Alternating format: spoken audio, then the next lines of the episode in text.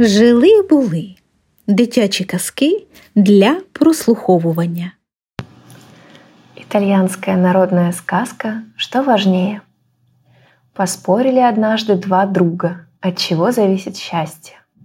«И думать тут нечего», — воскликнул один. «Счастье приносит деньги. Ты ведь знаешь, как я стал поэтом. Никто не хотел печатать моих стихов. А вот умерла моя тетушка, оставила мне наследство, я их сам и напечатал. С тех пор от издателей отбоя нет.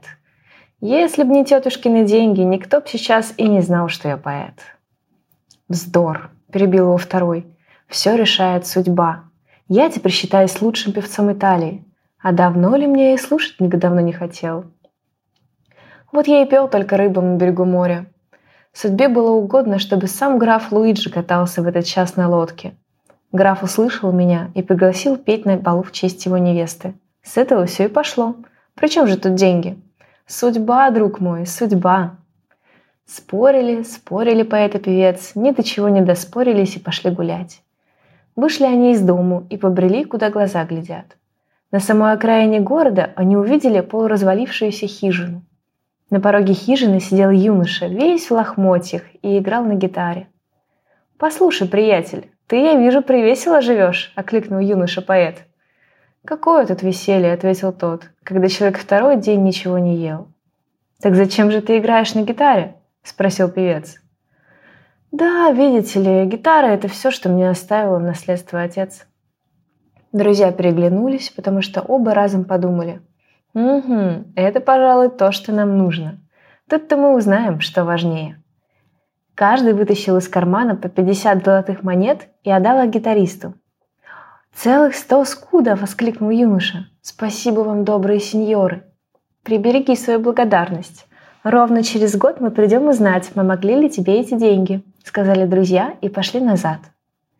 Только они скрылись за поворотом дороги, Альчида, так звали юношу, сказал сам себе: «Для начала я куплю столько сосисок, сколько поместится в моем животе, а потом уже подумаем, как распорядиться нежданным богатством». Он положил деньги за подкладку своего берета и отправился в лавку. Не успел Альчида пройти и десяти шагов, как вдруг, неслыханное дело, с ветки оливкового дерева слетела большая лохматая ворона, вцепилась когтями в берет Альчиды и вместе с беретом взвилась вверх. «Воровка, отдай деньги!» — закричал бедняга Альчида. Но ворона только быстрее захлопала крыльями и скоро скрылась из глаз. Миновал год. Поэт и певец снова пришли к хижине Альчида. Им и стучаться не пришлось, потому что Альчида, как и в первый раз, сидел у порога и играл на гитаре. «Как?» — воскликнули друзья. «Ты все еще бренчишь на гитаре?» «А что мне остается делать?» — уныло ответил Альчида, «если лохматая ворона унесла мое счастье вместе со старым беретом». И он поведал короткую, но печальную историю.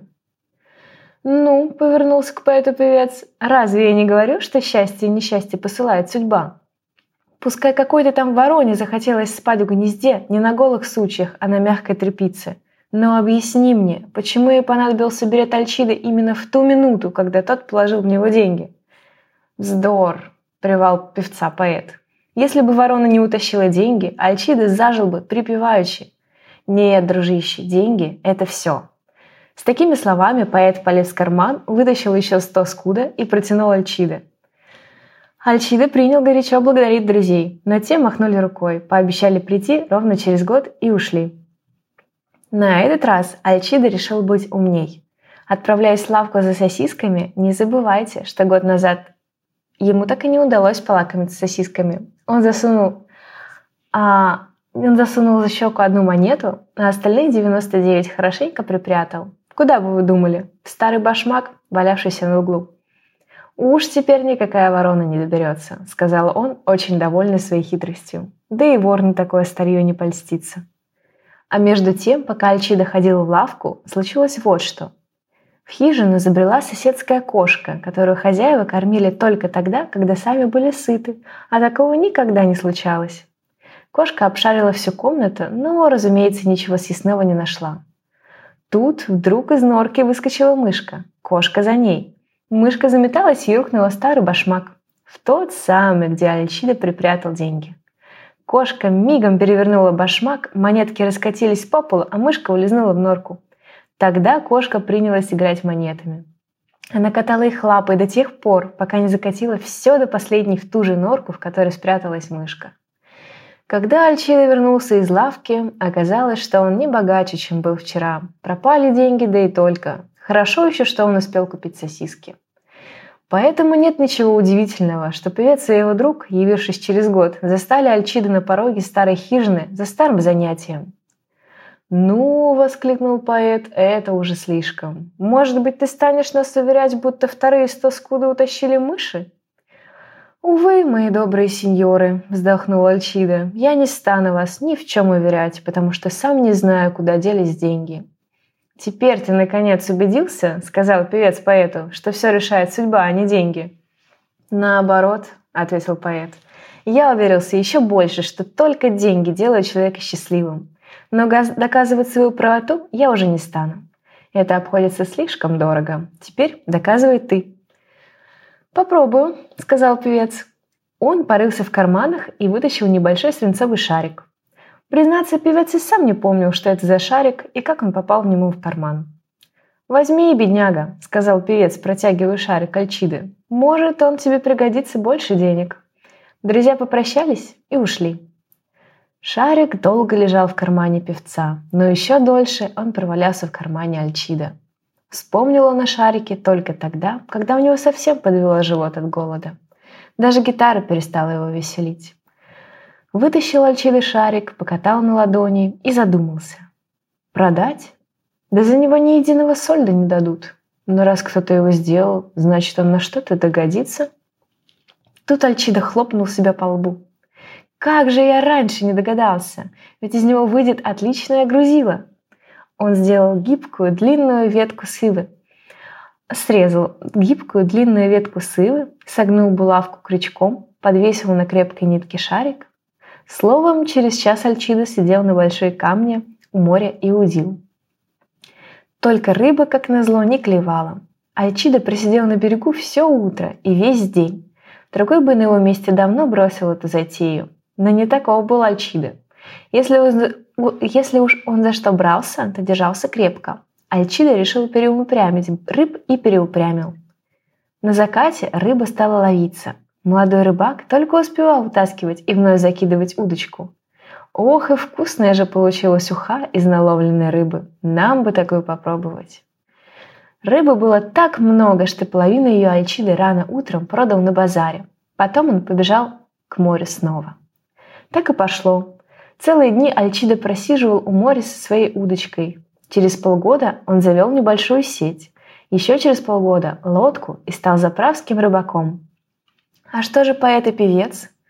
О, у них было так много дел, что они совсем забыли о бедняке-гитаристе. Оба уехали в дальние путешествия, один на запад, другой на восток, и встретились в родном городе только через пять лет. Тут-то они и вспомнили об Альчиде и решили его навестить. Пришли на старое место. Смотрят, хижины-то нет. Вместо нее стоит приветливый домик. У домика играют двое ребятишек, а с порога улыбается детям молодая хозяюшка. Подошли друзья поближе и спросили у женщины: «Не знаете ли, куда делся гитарист Альчида?» «Как не знать, — ответила женщина, обернулась и крикнула: «Эй, муженек, к тебе тут в гости пришли два важных сеньора». Муженек пришел на зов, и друзья увидели, что это и вправду сам Альчида. Начались расспросы. Все уселись на пороге, и Альчида принялся рассказывать по порядку всю свою историю. Все с самого начала мы слушать не станем, нам это и так уже известно, а то, чего не знаем, послушаем. Итак, дорогие сеньоры, завел я себе лодку, добротную сеть и стал заправским рыбаком. Потом приглянулась мне Джованна, ну и я, конечно, ей приглянулся. Признаться, немножко в этом деле помогла мне гитара. Словом, не прошло и трех месяцев, как мы поженились. Ну, а молодой жене жить в развалившейся хижине не пристало. Задумали мы на этом месте поставить домик. Стали ломать хижину. Слушайте теперь внимательно, дорогие сеньоры, это и вас касается. В старой трубе оказались брошенное воронье гнездо. В гнезде берет, а в берете сто скуда. И я очень рад, что могу, наконец, отдать свой давнишний долг. Альчида сбегал в комнату и принес рваный берет, в котором позванивали монеты. Он отдал певцу и поэту сто пятьдесят скуда и продолжил свой рассказ.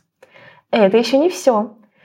Только в хижине сломали пол, как в углу в мышиной норке нашли девяносто девять скуда. Сотый скуда я ведь тогда уже успел истратить на сосиски. Теперь я положил этот недостающий скуда обратно. При этих словах Джованна, жена Альчиды, вынесла деньги в красиво связанном кошельке, и Альчида отдал его поэту. «Ну а шарик, — сказал он, — я оставлю себе на память». Едва Альчида закончил, между друзьями разгорелся старый спор. «Судьба! — кричал певец. — Деньги! — перекрикивал его поэт. Пошли в ход все старые доводы, и наследство тетки, и знатные вельможи граф Луиджи. Альчида слушал, слушал, и, наконец, смешался спор. Позвольте мне сказать свое слово. Деньги деньгами, судьба судьбой, но поверьте мне, что главное – это труд и упорство.